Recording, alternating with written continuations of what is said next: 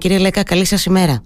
Καλημέρα, καλημέρα σε όλους. Σας ευχαριστώ θερμά για το χρόνο σας. Λοιπόν, βρίσκεστε στη Ρόδο. Έχετε φύγει καθόλου ή είσαστε όλες αυτές τις ημέρες, κύριε καθηγητά? Πηγαίνω, έρχομαι. Πηγαίνω, έρχεστε. Βασικά.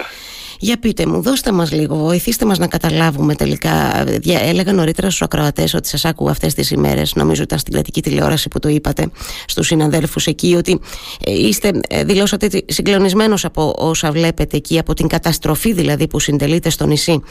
Θα μου μεταφέρετε λίγο την εικόνα σας, παρακαλώ πολύ, ένα τη μέρα σήμερα και η πυρκαγιά. Κοιτάξτε, είναι μια δύσκολη εικόνα για να την περιγράψει κάποιος. Mm-hmm. Κάπου 140.000 στρέμματα μέχρι τώρα έχουν καεί. Σε μια κομβική περιοχή της Ρόδου, στο κεντρικό κομμάτι, όπου ήταν αναπτυγμένο και το πιο μεγάλο δάσος. Mm-hmm. Και η φωτιά πήρε διαστάσεις οι οποίες είναι βέβαια μεγάλες, αλλά κατευθυνόταν ουσιαστικά σε συγκεκριμένες διευθύνσεις, mm-hmm. στις οποίες υπήρχαν ειδικά προβλήματα, είτε ήταν αγροτικές περιοχές, είτε ήταν περιοχές οι οποίες είχαν μία μίξη αστικού ιστού και δάσους ή τουριστικού ιστού και δάσους, τουριστικών δραστηριοτήτων. Και αυτό είχε ιδιαίτερη επίπτωση και βέβαια στον τοπικό πληθυσμό, αλλά και στους χιλιάδες τουρίστες που υπήρχαν στην περιοχή, και οι οποίοι βέβαια άνθρωποι απομακρύνθηκαν με τον καλύτερο δυνατό τρόπο, αλλά δεν ήταν και ό,τι καλύτερο θα μπορούσε να του συμβεί σε χρόνο διακοπών. Συνεπώς έχουμε να κάνουμε με μια πολύ δύσκολη περίπτωση, που η πιο δύσκολη όμως είναι οι περιβαλλοντικές επιπτώσεις, οι οποίες ουσιαστικά θα τις δούμε από εδώ και πέρα. Mm-hmm. Και που είναι επιπτώσεις οι οποίες θα έχουν μια επίδραση χρόνων. Mm. Καταρχάς, πώς να το πω, συγχωρέστε με τώρα πάλι, όλο απλοϊκά τα θέτω τα ερωτήματα, γιατί εκτιμώ ότι έτσι λίγο τα σκέφτονται και όσοι άνθρωποι μας ακούνε, κύριε Λέκκα. Καταρχάς, πώς να το πω, μπορεί να αναγεννηθεί ένα τέτοιο δάσος το οποίο έχει καεί? Αντιλαμβάνεστε τι λέω, εννοώ, γιατί έχει χαθεί ένα πάρα πολύ σημαντικό κομμάτι αυτού του δάσους, όπως αντιλαμβάνομαι τουλάχιστον εγώ και ακούγοντας τους ειδικούς, τους συναδέρφους, τους ανθρώπους στη Ρόδο. Πώς μπορούμε να πούμε ότι κάποια στιγμή θα αναγεννηθεί έστω ένα κομμάτι του? Μπορούμε να το πούμε αυτό? Είναι από τις περιπτώσεις που αφήνουμε τη φύση να λειτουργήσει μόνη της, κύριε Λέκκα. Κοιτάξτε, η φύση λειτουργεί από μόνη της, mm-hmm. πάντα, και λειτουργεί εδώ και εκατομμύρια χρόνια από μόνη της. Mm-hmm. Δεν χρειάζεται τη δική μας παρέμβαση. Mm-hmm. Αλλά θεωρώ ότι μπορούμε να κάνουμε, βέβαια η αριθμία αναγέννηση της φύσης είναι πάρα πολύ αργή, έτσι. Mm-hmm.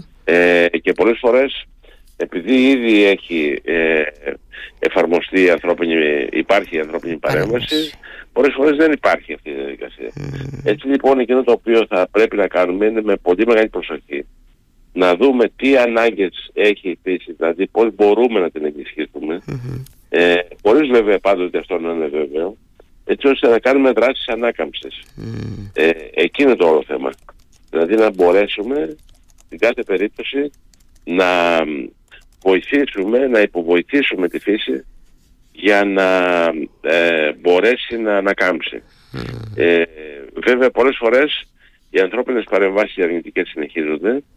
Πολλές φορές αντί να κάνουμε, παρά την καλή μας πρόθεση, να κάνουμε καλό, μπορούμε να κάνουμε να επιτείνουμε την καταστροφή, mm-hmm. και καταλαβαίνετε ότι όλα αυτά είναι θέματα τα οποία θα πρέπει με πολύ προσοχή να γίνουν, γιατί δεν έχουμε πια κανένα περιθώριο. Αυτό είναι το θέμα, το μεγάλο. Ναι, νομίζω ότι και με αφορμή τη φωτιά στην Αττική, νομίζω είπατε ότι δεν έχουμε περιθώριο να χάσουμε άλλο πράσινο. Φαντάζομαι ότι αυτό είναι, το λέτε συνολικά. Να, και για την περίπτωση της Ρόδου, φαντάζομαι, κύριε καθηγητά, σωστά. Για κάθε μία στιγμή του ελληνικού εδάφους ισχύει αυτό, του ελληνικού δάσους.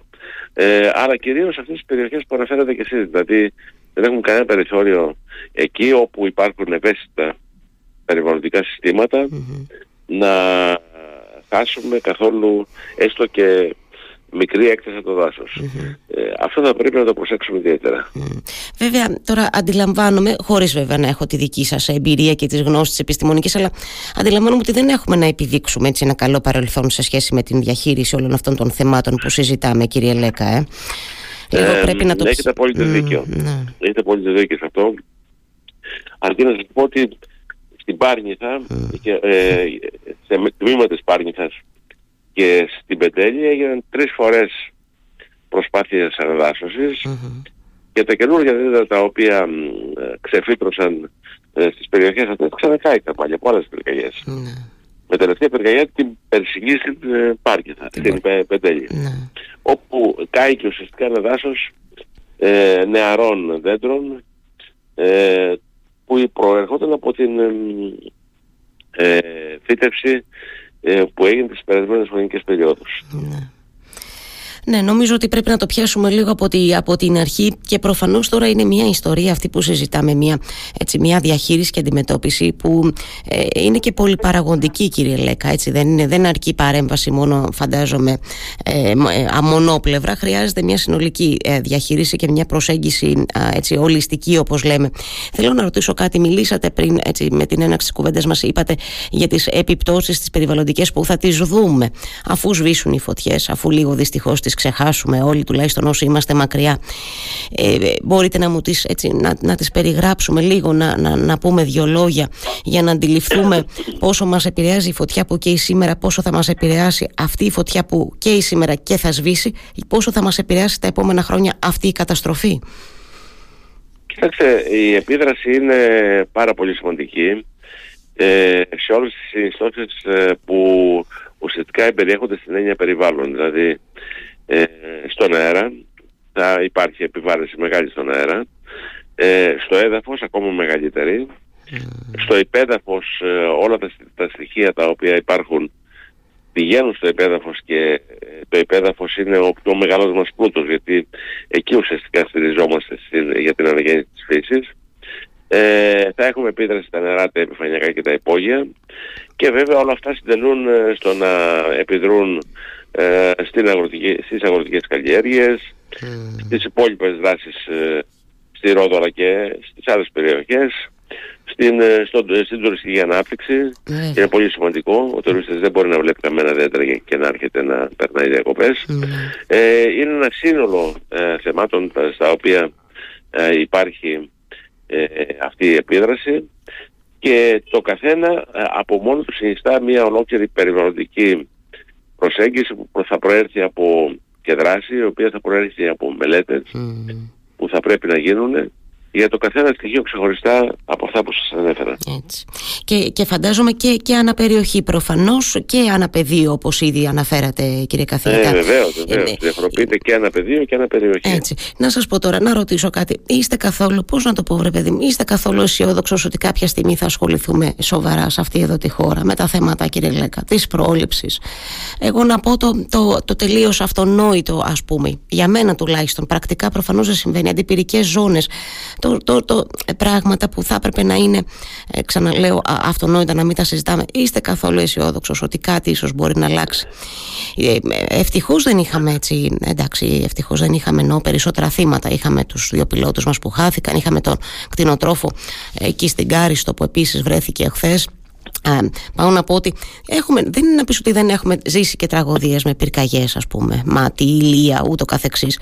Είστε αισιόδοξος ότι κάτι μπορεί να αρχίσει να αλλάζει επιτέλους? Κοιτάξτε, είμαι αισιόδοξος γιατί, όχι γιατί είμαστε μια κοινωνία εδώ στην Ελλάδα η οποία προγραμματίζει κτλ.